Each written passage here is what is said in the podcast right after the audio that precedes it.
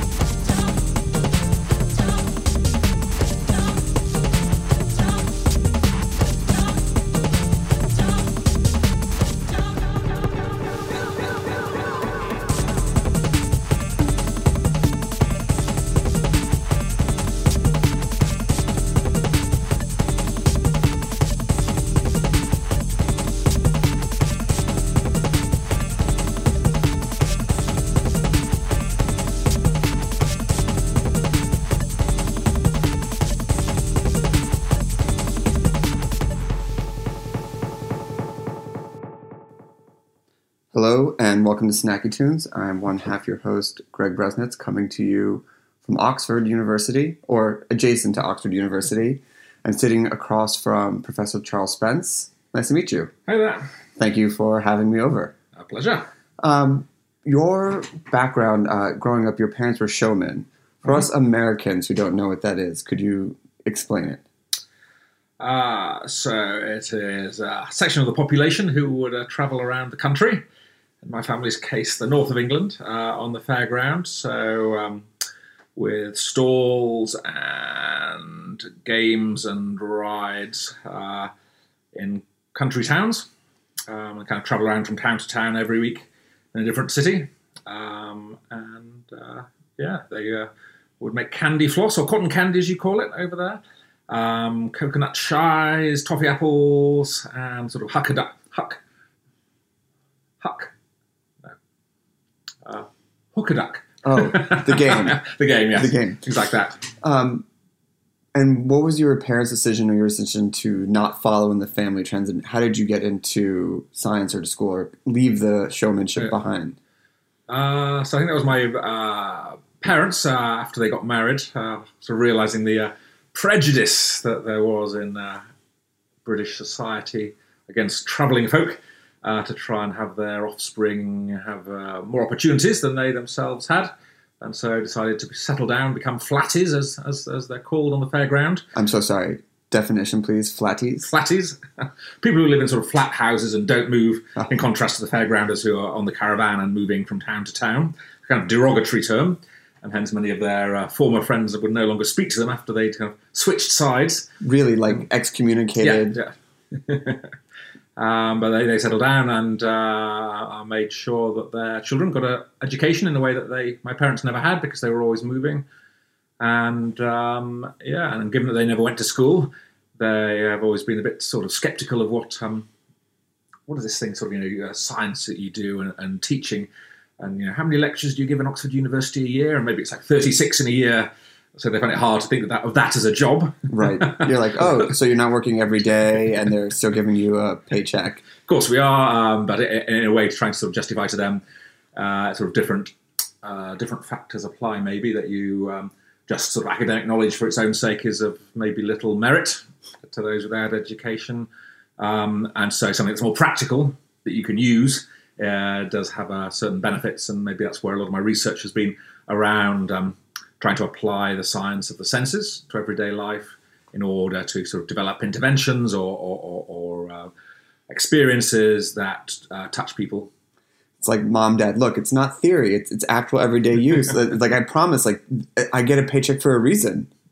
Um, where did you study and where did you do undergrad and get your doctorate? Uh, undergrad here in Oxford in the 80s and early 90s, and then uh, across the country to Cambridge for five years for uh, PhD and postdoc, and then back here again for the last 20 some years as uh, teaching uh, in Oxford. And at 28, you started your lab that you're most famous for, the, the cross modal lab. Uh, maybe, can you give an explanation of what it is and what the discipline is behind it? So, uh, the Cross Modal Research Laboratory, uh, or lab for short, is uh, based in the Experimental Psychology Building uh, here in the university. Um, and it's a lab that has been running for a little over 20 years now. Uh, the cross modal, that's kind of uh, between the senses, so how what you see affects what you hear, what you hear affects what you touch, what you touch affects what you taste, that kind of cross modality interactions. Um, and we're interested all, in all the senses. And um, in the lab, we have people somewhere at the at the border of sort of basic research and the theoretical science and the applied science, taking the insights and uh, embody them or, or using them to help design better warning signals for car drivers, plates that make food taste better, or, or, or sonic seasoning that uh, can enhance uh, the flavor of our food without the calories. And for those who are not as uh, well informed, unimodal is just focusing on sight or taste, and it, it separates them out. And what really is interesting about your research is how all of them are pulled together and then giving one perspective, but pulling from different sensors. That's right. So um, I guess the uh, the brain is a complicated thing. Our perception's a complicated thing, and for, for an awfully long time, people have thought this is way too complicated to kind of study uh, in its entirety. Let's break down perception. Let's break down the pain. Let's break down humans into into each one sense at a time.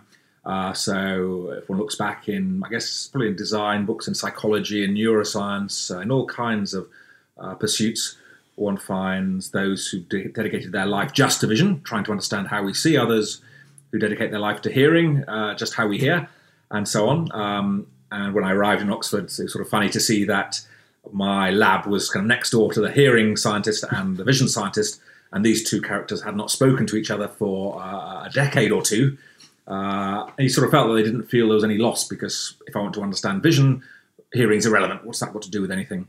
And what's changed over the last uh, quarter, quarter of a century or so is suddenly the realization that our senses aren't separate, uh, convenient though it might be to think of them in that way. Instead, they're always communicating, and most of the brain, when you look carefully, uh, turns out to be multi-sensory. It, in, it takes inputs from, from the eyes and from the ears and combines them in, in interesting ways that we're starting to understand and starting to apply that understanding to, to the real world. Have you been able to become a neutral ground where you could get the hearing and the vision person in the same room and share their research, like a bit of an armistice? Um, so, uh, what we see, I think I see in a lot of the conferences, uh, there's now an annual international multisensory research conference where all the people from around the world get together. Uh, if you look at the sort of the demographic, there tends to be a lot of younger scientists uh, rather than the old guard. Um, and so it feels like it's sort of the new generation who are coming in and seeing the opportunity and almost the necessity to, under, to, to study perception in that multi-sensory uh, uh, way.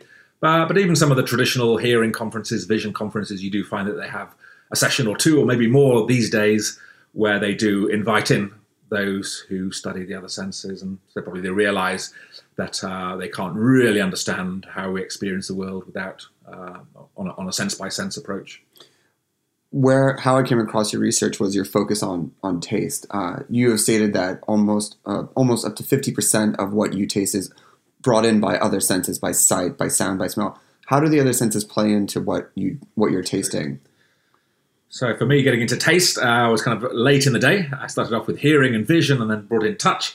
And as the years go by, you kind of bring in an extra sense. But I'd never get to uh, taste and smell if it hadn't been for kind of um, industrial funding that the lab got and a company uh, saying, "Well, can you come and help us? We've got some problems with our with our with our fruit teas and with our um, some of our other products." And not really being interested in taste at the time, uh, from a scientific perspective, I said, "Well, we'll do it." Any reason why you weren't interested in taste? Um, just because that's not something that scientists studied, or not psychological scientists didn't really study, or neuroscientists. They they tended to study the higher uh, senses, you know, hearing, vision, the rational senses, rather than the, the base, emotional, low chemical senses of, of smell and taste. Um, and because none of my colleagues or, or contemporaries had, studied it, it just never occurred to me that you could really. Um, but was sort of dragged in and then realised that in fact taste uh, is perhaps one of the most multi-sensory things that we experience, involving uh, definitely gustation or taste on the tongue, but also smell and sight and sound and touch and pain. Um, all the senses come together. And the way that those other senses influence taste and tasting is often through setting expectations. In that, uh, to sort of, I guess, to, to, to, literally know the nutritional uh, quality of a food, we probably do have to put it in our mouths and taste it and figure out is it sweet or potentially poisonous and bitter or overripe and sour and so on. Um, but it's kind of a messy business to go around the world sticking everything in your mouth uh, to see whether it tastes good or not. So instead, our brain infers uh, on the basis of correlated cues, on the basis of colour, maybe figuring out that riper fruits tend to be redder and sweeter, and hence, when thinking about what food to put in our mouth, we use colour cues, and hence bright red, pinkish red being a very effective cue to sweetness in food. Through sound, um, one might think of the sizzle of the, uh, uh, of the steak on the hot plate, the sound of the coffee machine grinding and spluttering.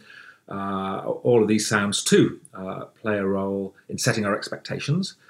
Um, and I think what, what happens really is that um, taste, which we experience in the mouth, um, which is by sort of scientific definition just a combination of taste from the taste buds on the tongue, but also smell from the nose and maybe some trigeminal pungent chili kind of stuff going on there. Uh, that, that, that flavor sense um, is always preceded by the expectation of flavor, by the expectation of taste that comes from what we see, that comes from the sound of food preparation, that comes from the feel, perhaps, the, the warmth of the plate or the, or the mug. Um, and it's those expectations then that anchor our experience of taste. because they come first. And our brain says, okay, I think this is going to taste like strawberry, quite sweet and maybe um, quite fatty.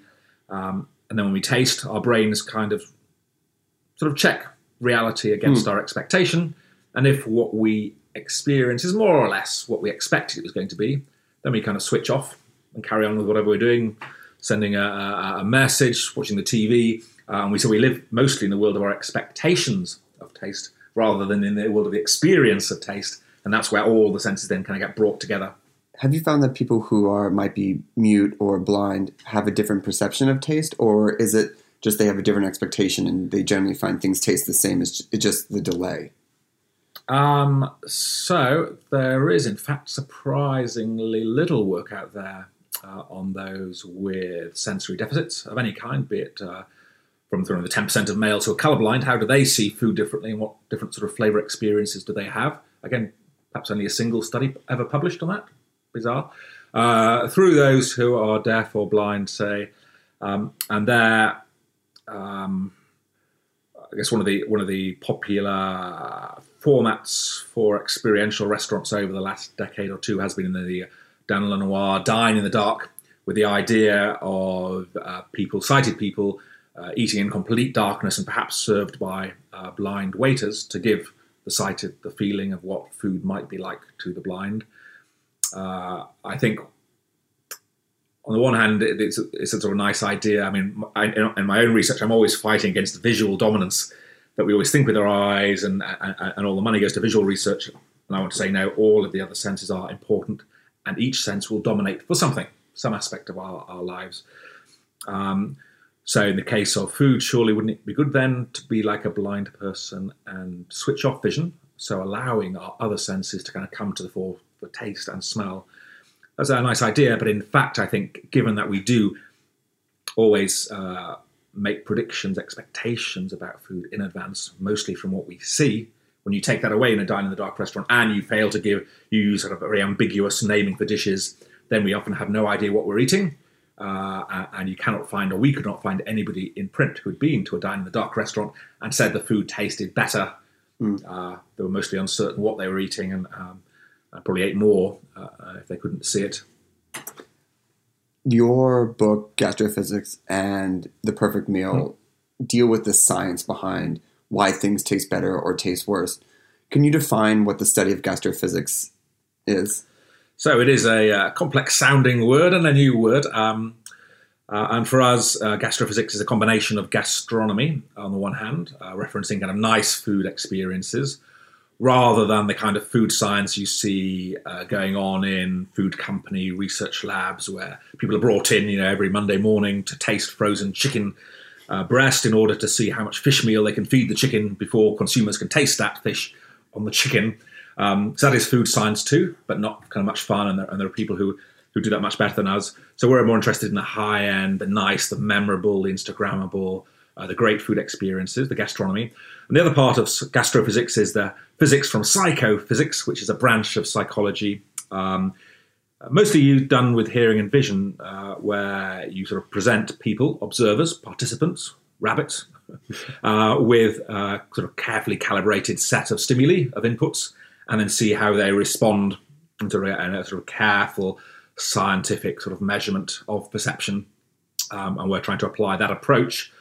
There are challenges, but we're trying to apply that approach to the world of food and drink to see what really determines what people think about what they eat, what they remember about what they eat, uh, why they enjoy certain foods more than others, um, and then take those insights, which in a way you can think of sort of the science of the mind of the diner, is the kind of the subtitle for the book, um, which sort of builds, I think, in a way, from the three decades or so that we've had of molecular gastronomy, modernist cuisine, of sort of science being applied in the kitchen to the introduction of new ingredients and gelling agents and spumes and foams and gels and new technology in the kitchen of rotovaps and anti-griddles and sous vide and the like.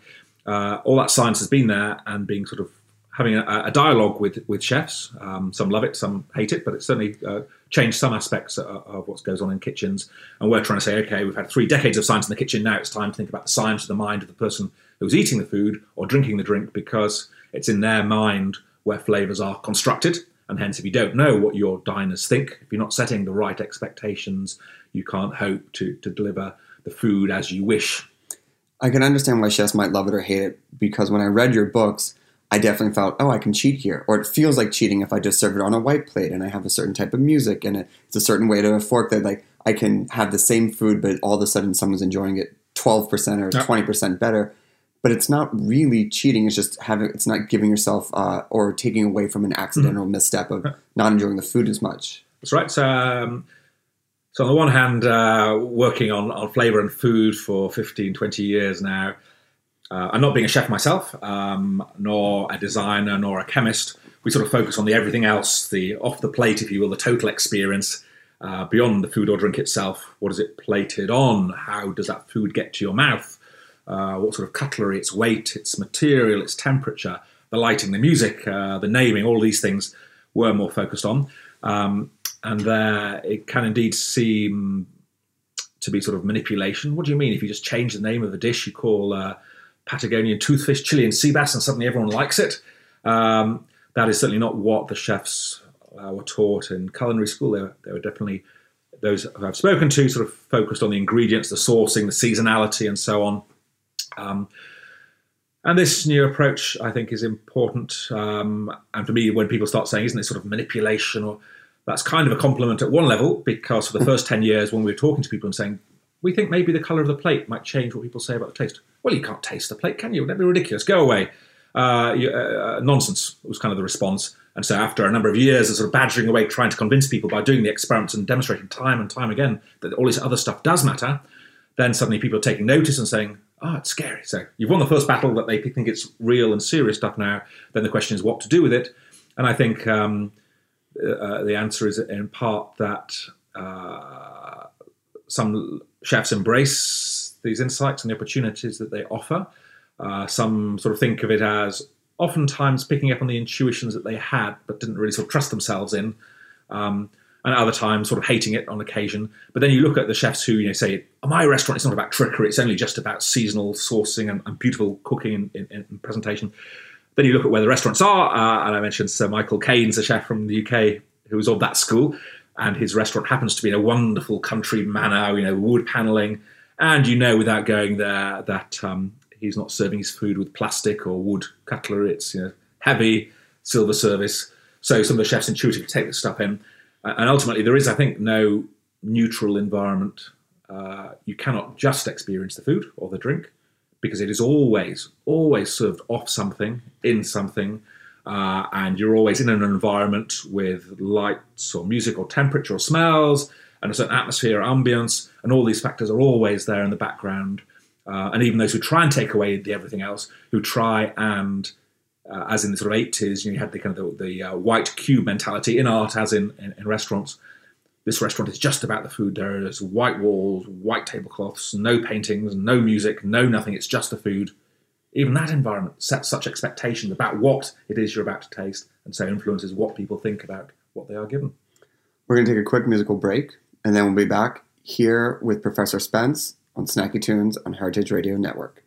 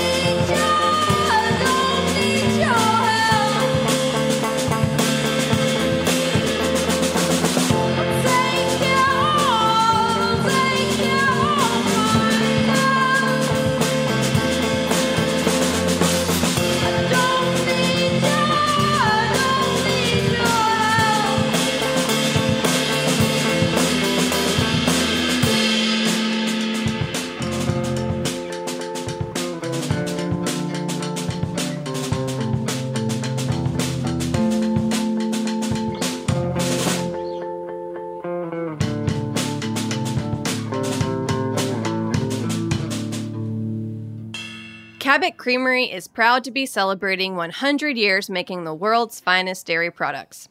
Cabot's award winning cheddars and other dairy products stand apart because of their farmers' tireless dedication to quality and freshness, to healthy land and a sustainable future. A century after they started this journey, Cabot's farmer owners still know what matters most family and community. The simple truth that we're stronger together than we are apart. That delicious products are the reward of a job well done. That when you love what you do this much, the best is always still to come.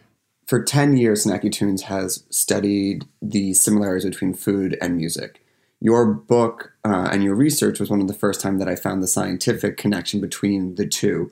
From a larger kind of more uh, just empirical type of uh, setting, what if chefs begin to tell you about how music influences their cooking, their dining rooms, their setting, etc.? Because it, it, relatively speaking, it's new work and new papers where you start to really dive into the subject.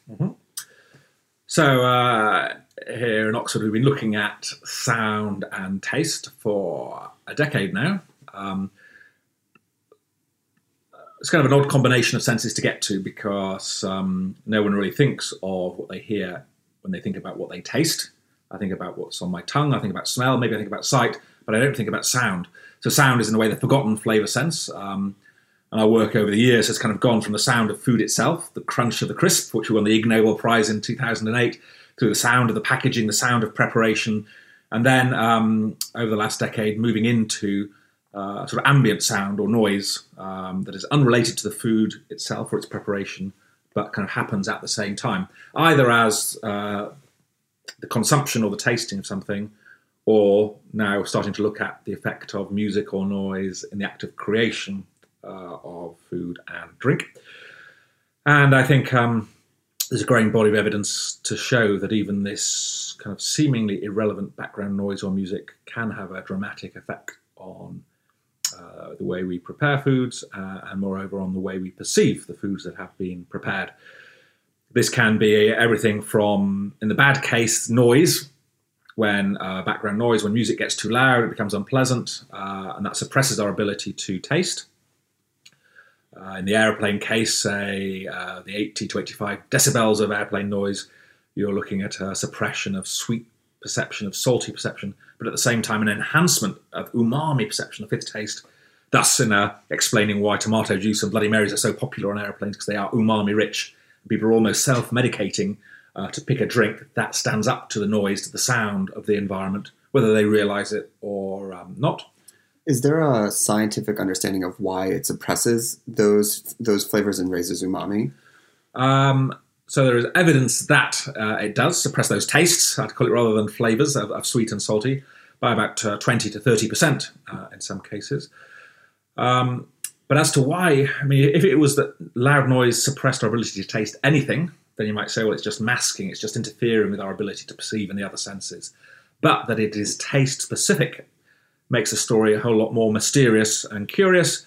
Um, and people sort of grasp for an answer in sort of evolutionary psychology that perhaps it's something about if you were uh, an animal being chased by a predator and it's being about to get you, then at moments of stress and danger, you'd want some sort of energy rich food to help you be able to fight off that danger. Uh, and that might explain why even rats uh, seem to have an increased preference for sweetness when there's loud noise in the background. Uh, but why, in, in the human case, sweetness is suppressed and umami is enhanced? I think no one has a good uh, answer to that yet. We just know it's true and uh, demonstrated in various labs. Uh, and we'll have to keep looking for the underpinning uh, reason. Um, but uh, uh, on the other case, uh, I think uh, the sounds, when they are not noise, when they're not unpleasantly loud, can enhance the tasting experience, and that's the, the, the area that we're more interested in. An area that comes under the name of sort of sonic seasoning uh, for us, um, where you can use music or soundscapes either off the shelf pieces that have been carefully picked or increasingly new compositions that have been specially uh, created to convey a certain taste, flavour, texture, mouthfeel. Um, if, if those sounds are played while people taste something, it can accentuate something in their tasting experience. You can't get the right music and turn water into wine. That's impossible. But what you can do is take a complex tasting experience, like a cup of quality coffee or or a glass of fine wine, and then by playing uh, this or that kind of sound, draw people's attention almost to something in their tasting experience that they might not otherwise have, have be thinking about. And by drawing their attention to it, you kind of boost it by five or ten percent to make it more perceptible. What's a good example of uh, a sound or a, a type of music that will enhance sweetness? Sweetness. Uh, and an instrument that goes with it as well. Yeah. Uh, so you find tinkling, high-pitched wind chimes are good. Um, so you might feel, think a bit of a Mike Oldfield, Tubular Bells has a couple of good sweet tracks uh, in there. Um, piano seems to be sweeter than brassy instruments seem to be more bitter. Um, and now, uh, not being a musician myself, I sort of work with the musicians, uh, but we find that you know, sort of clarinet and flute will go better with sort of uh, music will go better with white wines, whereas the heavy, uh, the more bass-rich uh, music will go better with red wines. Say we have sort of sour music, sweet, bitter, uh, salty is a bit hard to get. We sort of got some things that get there but aren't perfect, and now we're kind of working on. Um, more exotic sounds of creaminess with a chocolatier in Belgium, Dominique Persoone, and we've got music that will bring out creaminess of his high-end Belgian delicious chocolates in his chocolate shop with his customers. And in uh, Nashville, Tennessee, working with um, Steve Keller of iV Audio Branding, developed a spicy track um, which was served together with a spicy mango salad in, in a restaurant Etch um, uh, with Chef Deb Paquette, uh, and did accentuate the spiciness of the dish. Um, yeah, so I think that now we do have sort of these musical almost menus of if you're trying to accentuate this or that attribute, then these are the kinds of instruments, these are the sort of pitch range you might think about. This is the kind of tempo, the roughness, uh, the ambitus, and so on of the music. Um, and then you can, okay, look, try and find music that has that sort of quality, or else compose something. Uh, and, and last year in the Science Museum in London, we were able to test thousands and thousands and thousands of people who came through the doors uh, to the Cravings exhibit, where we had about 30 of these specially created, tasty tracks. And people will just listen to some number of those 30 and have to say what taste was a composer or the creator or the designer thinking of when they made that.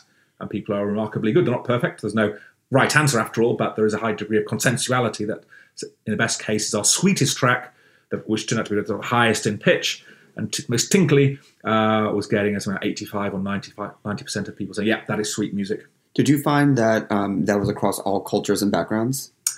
Um, so that's a good question. For the Science Museum data, uh, I don't think we broke it up. We did break up some of our other experiments there by by cultural region. But what we have done is um, in work with sort of German sound designers, they took the insights from the lab here in Oxford about the uh, musical parameters for sweet, bitter, salty, sour, then made four versions of a musical track uh, with slight variations. Um, and we found that when those four tracks were presented to North American participants, they could decode the intention of the creator, the designer, 77% consistency and congruent with what the designer had intended the taste to be of that music.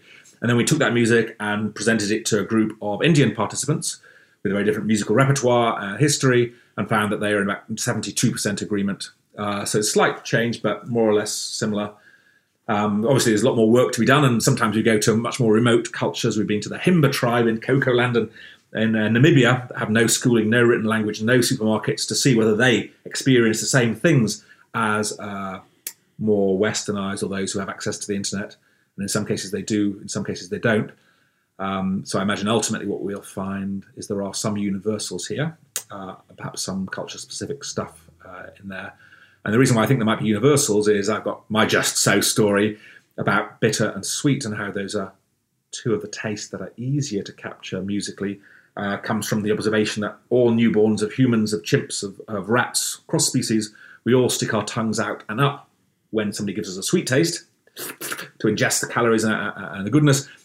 Uh, newborns of all species uh, immediately stick their tongues out and down to to eject bitter things that might potentially be poisonous, uh, and try to make a gurgling sound with your tongue out and down versus out and up. It's got a slightly different sonic property, and that's true the world over. Across cultures, uh, we're born that way, and that's kind of a correlation between taste and sound that um, our brains probably just pick up on, like the ripe red fruits and sweet I mentioned earlier.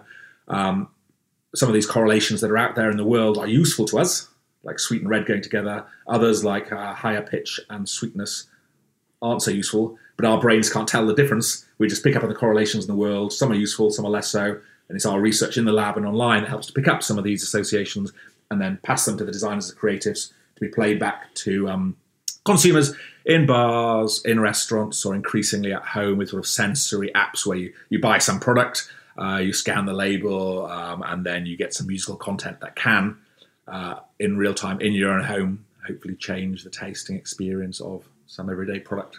You mentioned earlier that chefs use music uh, to create, to inform what they're cooking. How have you seen that? Obviously, the dining room is pretty pretty interesting, but getting to there and what they're serving, how have you seen music influence it? Yeah. So um, most of our research has been on sort of uh, people's or diners or drinkers' perception of something created, uh, and it's only recently that we and others have started to think about what's going on uh, in the creative process itself, um, and there one sees uh, sort of an interesting dichotomy amongst chefs um, around some who say silence in my kitchens must be concentration, no music ever. It's, it's, others who say no, music is essential. We always have music playing. It's there to motivate, to keep people sort of chopping, slicing, and dicing for hours on end. Um, and uh, yeah, so very different opinions about whether music's appropriate in the kitchen.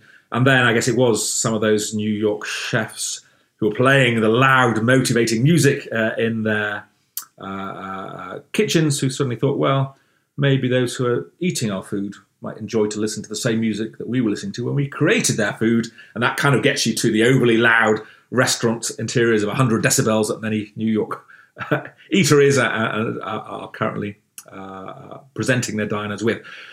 Um, but beyond that, I, uh, research is now going on to to um, to look at um, it, uh, if you give people, say, some acidic and sweet fruit juices, ask them to make, say, a, a drink by mixing the sweet and the sour. Uh, then, depending on the music you play in the background, if you play sweeter music, you get a different kind of drink composition than if you're playing so-called sour music in the background, suggesting there is some influence uh, there. And what I'm seeing now is, is, is um, some interesting work from Swedish and from uh, where was I? Uh, Italian uh, composers now working with chefs in the kitchen and kind of making compositions that are either where the instrument sounds are actually the sounds of slicing, chopping, and dicing, or some combination of real regular musical instruments plus kitchen sounds in order to create new musical, tasty compositions that somehow connect diners who listen to these things with the action, the effort, what went into making them. That's kind of an interesting sort of a creative uh, uh, space there.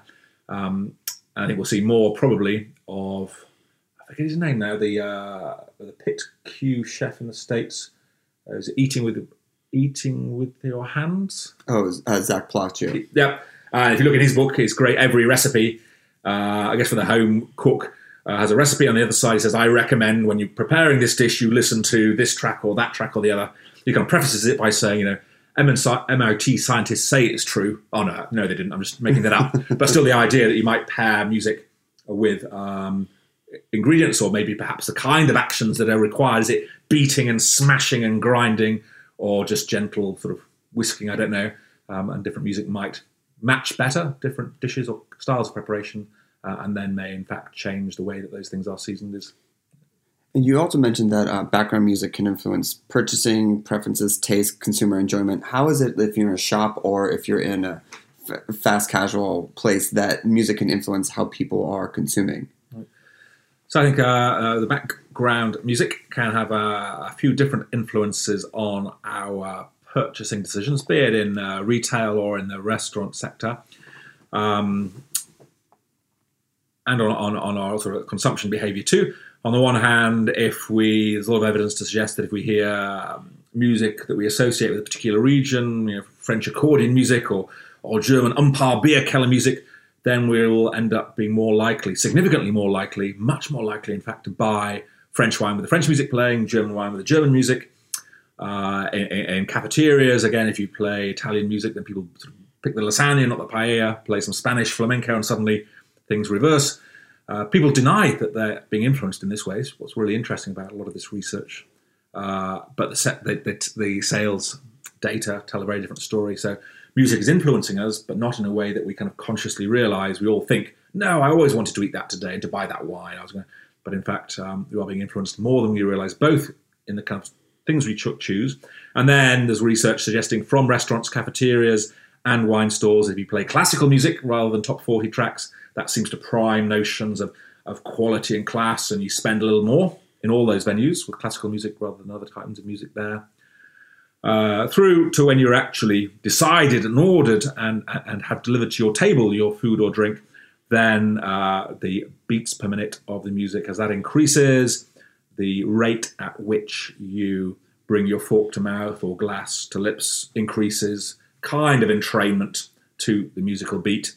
Uh, and then as the volume of the music goes up, it seems to be the case that we sort of drink uh, more too. Hence, maybe why you have so many bars with such loud music, uh, because uh, intuitively or otherwise, the kind of managers have figured out that loud, fast music uh, leads to increased till receipts.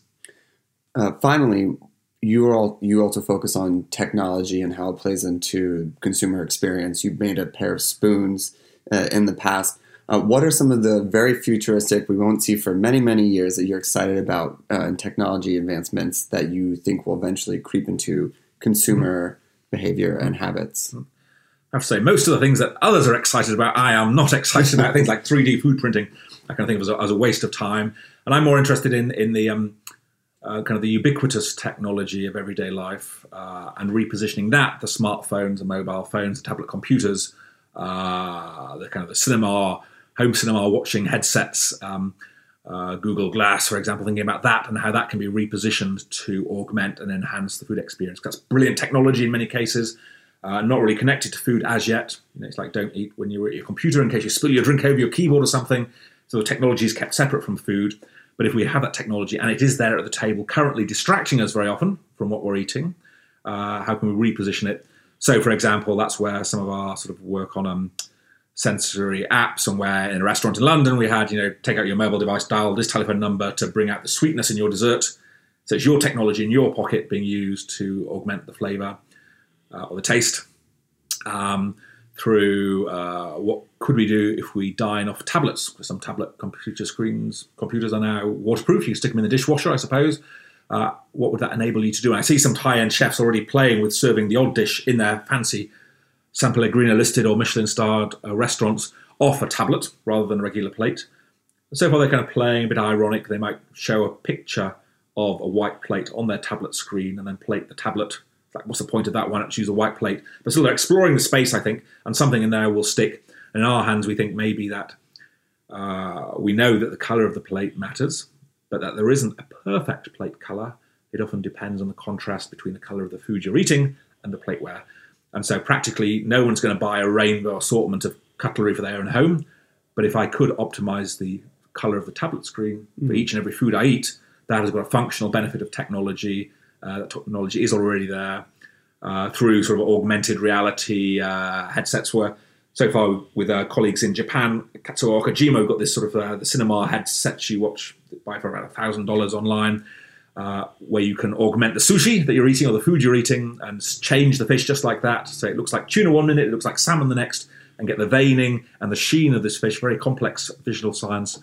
So far done just for fun, but one can imagine a future when we run out of some of our favourite ingredients or, or fish, uh, and we may have the augmented, the virtual version uh, mediated by technology. I think the headset is probably not the way to go, but we're currently, and I think my colleagues going to bring over in two weeks, which I'm very excited about, kind of a mobile, um, sort of a smartphone uh, version uh, of this technology that would allow all of us to sort of play at the table, um, uh, and that's where I think uh, exciting future things will come, and, where we see a sort of shift from food as nutrition as sustenance, which it rarely is, in fact, towards a notion of sort of food and play, and food and theatre, and food and entertainment, uh, and combining, in fact, different sources of entertainment. Why not? Why have you know the pre-theatre dinner? Why not have my dinner while I'm at the theatre? And if I'm doing that, how can those things build off each other and synergize rather than distract one from the other? Professor Spence, thank you for making time for us today. Where can people find your books, uh, follow your research, read your white papers? Um, I guess just search online. I think Gastrophysics and The Perfect Meal are both available uh, on all good online booksellers um, and uh, in bookshops. Uh, and the research papers are often open access, but uh, probably available somewhere on the internet. Great. We're going to take another quick musical break, and then we'll be back with the second part of Snacky Tunes.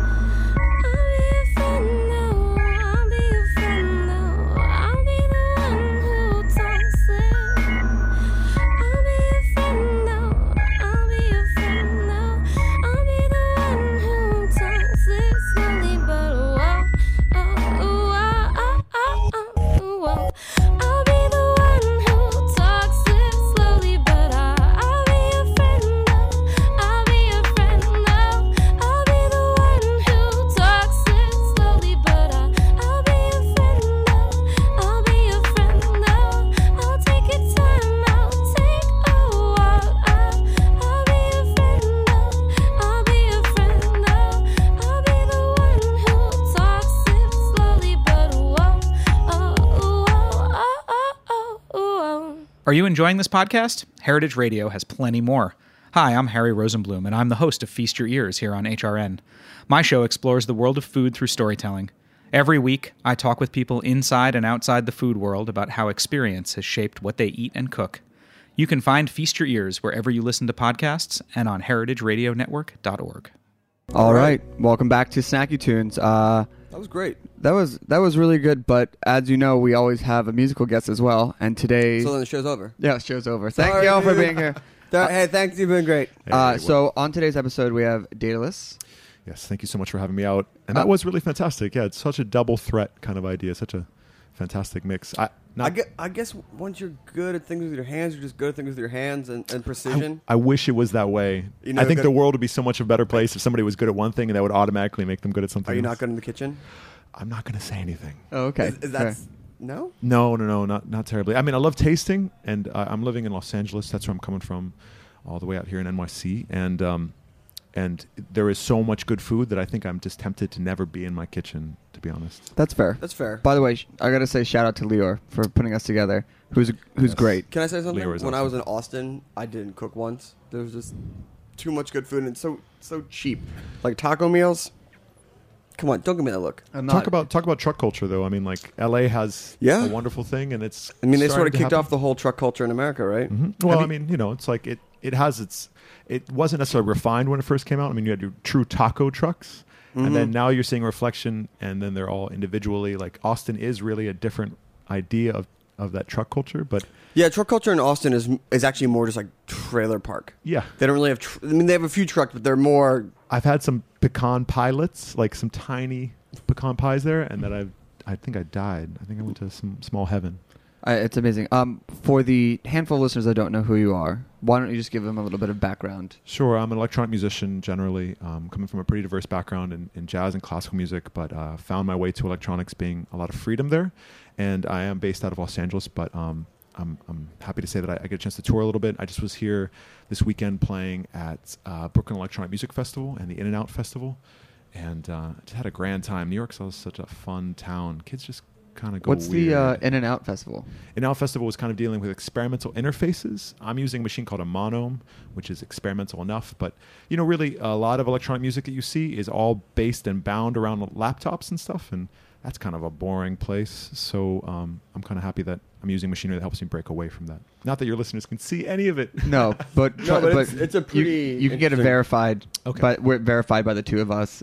Thank like no, we're like musical notaries on this show. Perfect. We swear it's not just like a. No, it's it's. Do you want to describe what it looks like? Sure, it's it's a grid of 256 buttons on the larger one and 64 on the smaller. They light up, and it allows me to manipulate samples and melodic information at my whim. But that's at its best. So at do you its have, like- worst, I'm just do you have 250 samples on there? no. It's like each line is a sample, and as you press any point in that line, it'll be that point in the sample. So you can really make new melodies and new Uh, rhythms. My brain and- just got.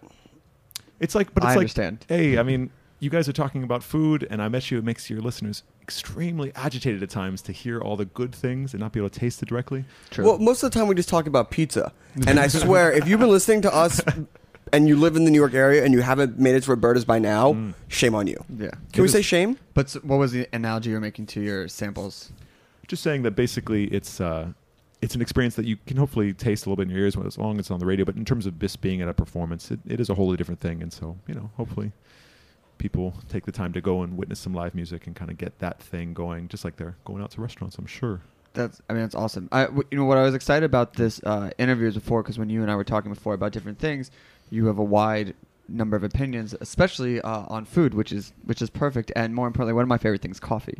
Okay, fantastic. Uh, so I mean, we I mean we have coffee here. We have Mm-hmm. our favorite place, Blue Bottle. But you've obviously toured the world and had tons of different coffee. Where is your favorite coffee from to start? Well, I mean, I, I am I'm fully bound and tied to my Los Angeles local, which is at Intelligentsia. Um, Love it. Yeah, I mean, they really do it Love right. it. They have a nice diversity of single origin, and and their um, their sugar glider, their new offering in terms of their blends is just beautiful. And basically, those of you who aren't familiar necessarily with coffee culture, it, it can be a bit of an intimidating place because you have people talking about. You know the bitters and the fronts and the backs of things, and you know it's just like, Like wine, wine. culture, Yeah. exactly. And you're you're talking about varietals that have been going on for sometimes hundreds, if not thousands, of years, and basically it's all just about a wonderful taste and a great pull, and in that way, I What are can't, I can't remember. Was it this article came out about Danish light ro- light roasted coffee, It's like super light roasted, like Mhm. super like, and they say that you can over roast bad beans to sort of massive flavor, but with Well, light what, roasting, That's what Starbucks does. They they just hit their they whack their beans with so much so much heat that basically you can't really go wrong, but you can't taste good. You taste- can't. it tastes you- burnt. It it really is coffee that's been that attained a burned so that it can take milk and sugar really well. So basically, you can add as much milk and sugar, and it still tastes like some sort It of It tastes thing. like the idea of coffee. yeah, exactly. I mean, you have you have in your mind you have this idea. it's a good name for uh, for a blog. The idea of coffee. Yeah, that's that's free. No, okay. That's thank free. you, thank you very That's much. free. I have thought about trying to detail some of these. I have done some coffee tourism, going to places like Vietnam, having Civet Cat coffee. I do not recommend Civet Cat coffee. Are you guys What is familiar? that? Oh, is that the poop coffee? That is the poop coffee. I, ha- I actually have a bag of it under my bed, and like the little brewer thing Oh, okay. that a friend gave to me, and it's still like I just never. I'm sure it's fine because we've had argan oil, which is poop oil. It's the same thing. you know, it's it's it's a novel concept, and sure, probably at one point it was something that really happened in the world, but I think nowadays it's probably Forced. forced. Yeah, but you know, people still eat pate. I you mean, don't uh, you don't want to force poop because that just Hmm. causes all types of problems. Just a whole a whole factory of, of monkeys eating beans. Anyway, uh, let's hear some music. Yeah, so, so we're going to do today turn around. a little bit differently. We're going to give um, Daedalus about a 10 12 minute window just to let let it fly. Let, let it happen. and then we're going to do a more concise thing uh, towards the end. But Concising. We, concising. Concise thing. Okay. Is the thing. Uh, yeah, it seems, yeah, concise Wow. thing. So um, let's say Daedalus Live on Snacky Tunes Radio.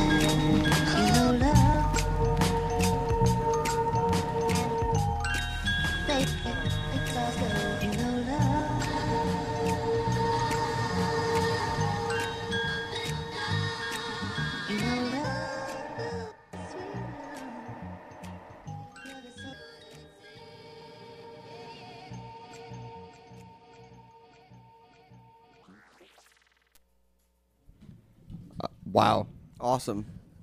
That's uh that's really wild. Oh, fantastic. That's yeah. That's I I there's like there's a handful of times where you wish that there was like a camera in here you could see that, but um that was really that was really amazing. Thanks. So, Uh, you, so you program each line. it's a little different. It's like each each uh, sample is just kind of little snippets that I've taken, Mhm. and then on the fly, I'm just kind of removing and, and changing things. Kind of today, I have to admit, like middle of the afternoon on Monday, it's kind of hard to necessarily get like a specific vibe, but the food in here is very evocative. Uh, I mean, that often is the case. Like I'm I'm only in places for very short periods of time. You know, I'm in, maybe in a country for like five hours or something. Unfortunately, like I mean, it's beautiful to tour, but a painful experience when you're in some storied land and you're basically, you know, you're going to be there seeing the inside of a club, inside of a hotel, Car. You know, in some yeah, exactly. In some in some order, you're just doing these same three or four things. Um, Yeah, and so like, oftentimes you it's know. the meal you have that that informs what you do. You know, as I- much as an audience. You know, we had talked about before where you get these machines made. It's Mm-hmm. a, a sustainable farm. How do you feel that factors into like modern touring? Like how, as like Mm-hmm. a single artist, that you can be practice sustainability when it is like you know your carbon footprint is huge. It's tough. Yeah, I mean, you're talking about flights and and tour buses. Mhm. Those are not so kind, and also just at almost every venue, you know, your rider, your your your hospitality rider, what they call it. You know, it'll be like 24 plastic bottles, Yeah. this like giant thing of chips and hummus and all this stuff, and you're likely to take a bite of each. Most Right. musicians I know they take like a single slice, and then everything's gonna be trash. Right. Right.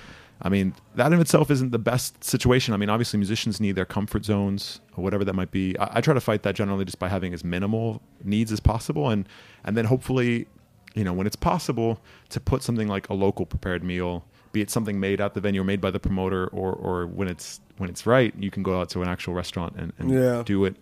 You know, there's a lot of cities that are turned on now to sustainability, and a lot of restaurants that are, are playing that into into it. So if you just have a little bit of knowledge, a little bit of interneting, you can probably find a place, even if it is like 30 minutes from the venue or whatever. And, yeah, but you there. usually have 30 minutes. exactly. You know, usually the sound check goes on for, you know, you take a few minutes, you make sure the sound's right, and then you can break out and Like, try to do something. do you feel like the promoters are more agreeable to that now? Like they're moving towards that, and they understand it's like a part of the comfort and setting the stage for a good performance.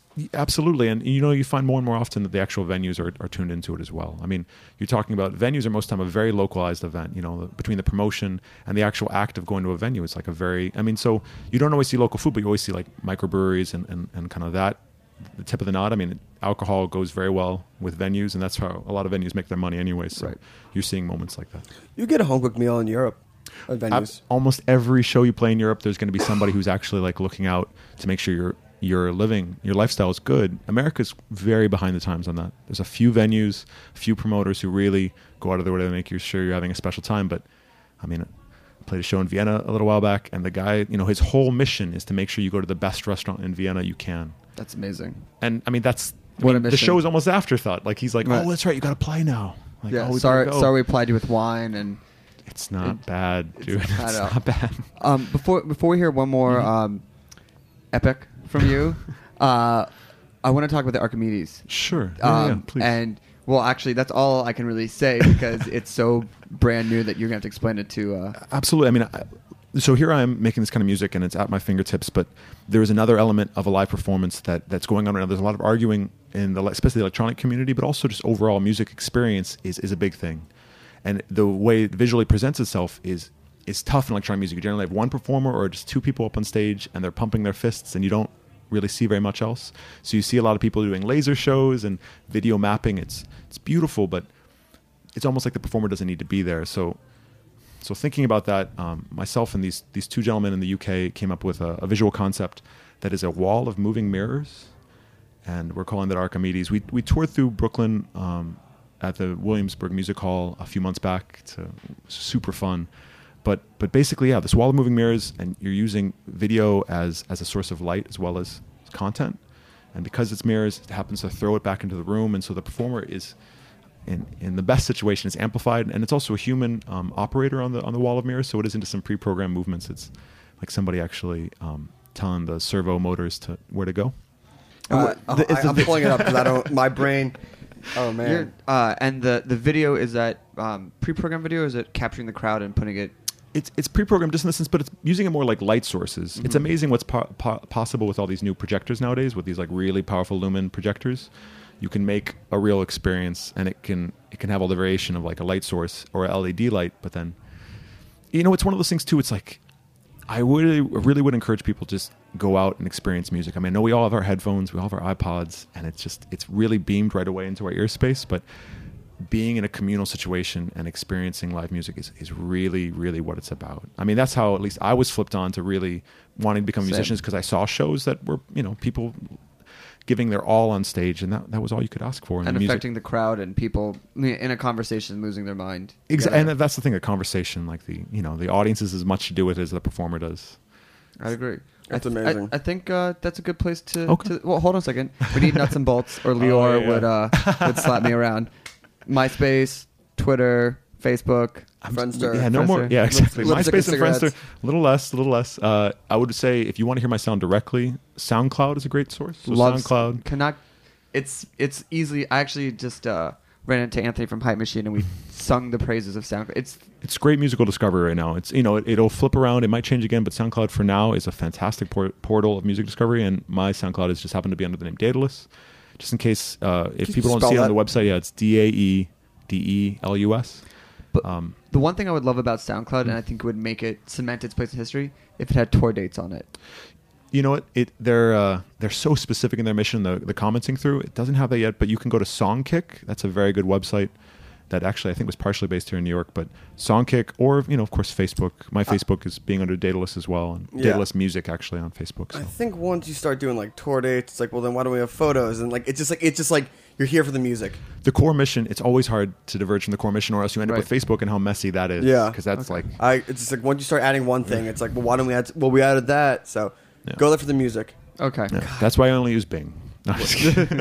Um, all right, so we're gonna get um, a more concise, yeah, I'm just but gonna do. nonetheless sonic uh, sound journey. Yeah, I'm going to actually start with a song called LA Nocturne, which originally appeared on Leor's Friends of Friends Volume 1 compilation, and then we're going to morph from there. But just before, just in case this is the last bit, thank you guys so much for having me on. Thank you Oh, so much yeah. for doing this, because it this is something that I feel like needs to be talked about, swirled around, Uh, touched and thank you. tasted more. Uh, thanks, So- and that that is actually it. we we're gonna take it out on the music. Um, Thanks to Mark, thanks to Phil, thanks to Wolf Roggenbaum, as always. yeah, And we're ba- we're we're out. We're oh, and uh, no, we're here next week before we go to Thanksgiving Spectacular. yeah. It's Liam Finn is uh playing live. Oh, awesome! And let's not forget uh, this Thursday, Death and Co. at Santos. Death and De- Taxes. Death and Taxes. Sorry, Death and Taxes release party. Yes. We're DJing. Okay. See ya.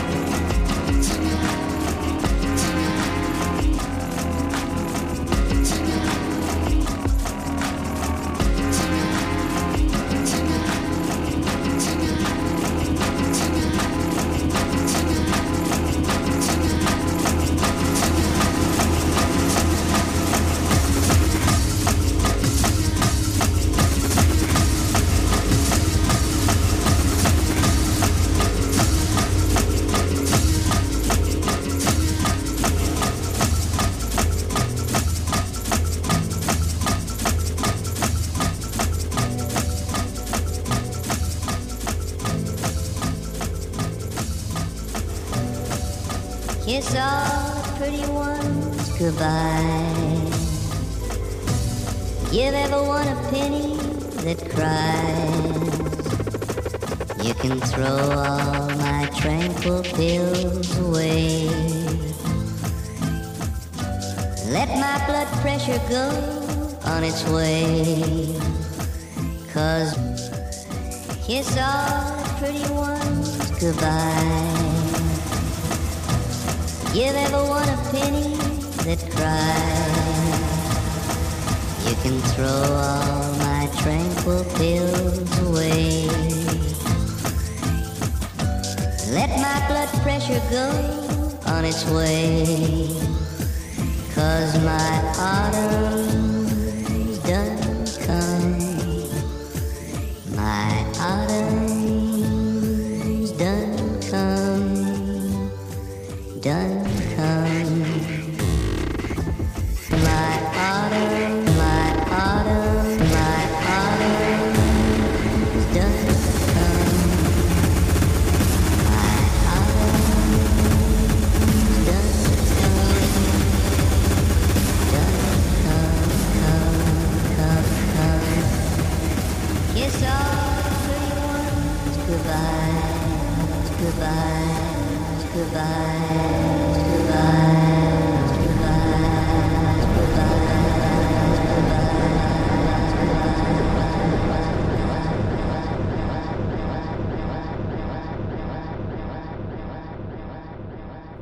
about food, we talk about music with musical dudes.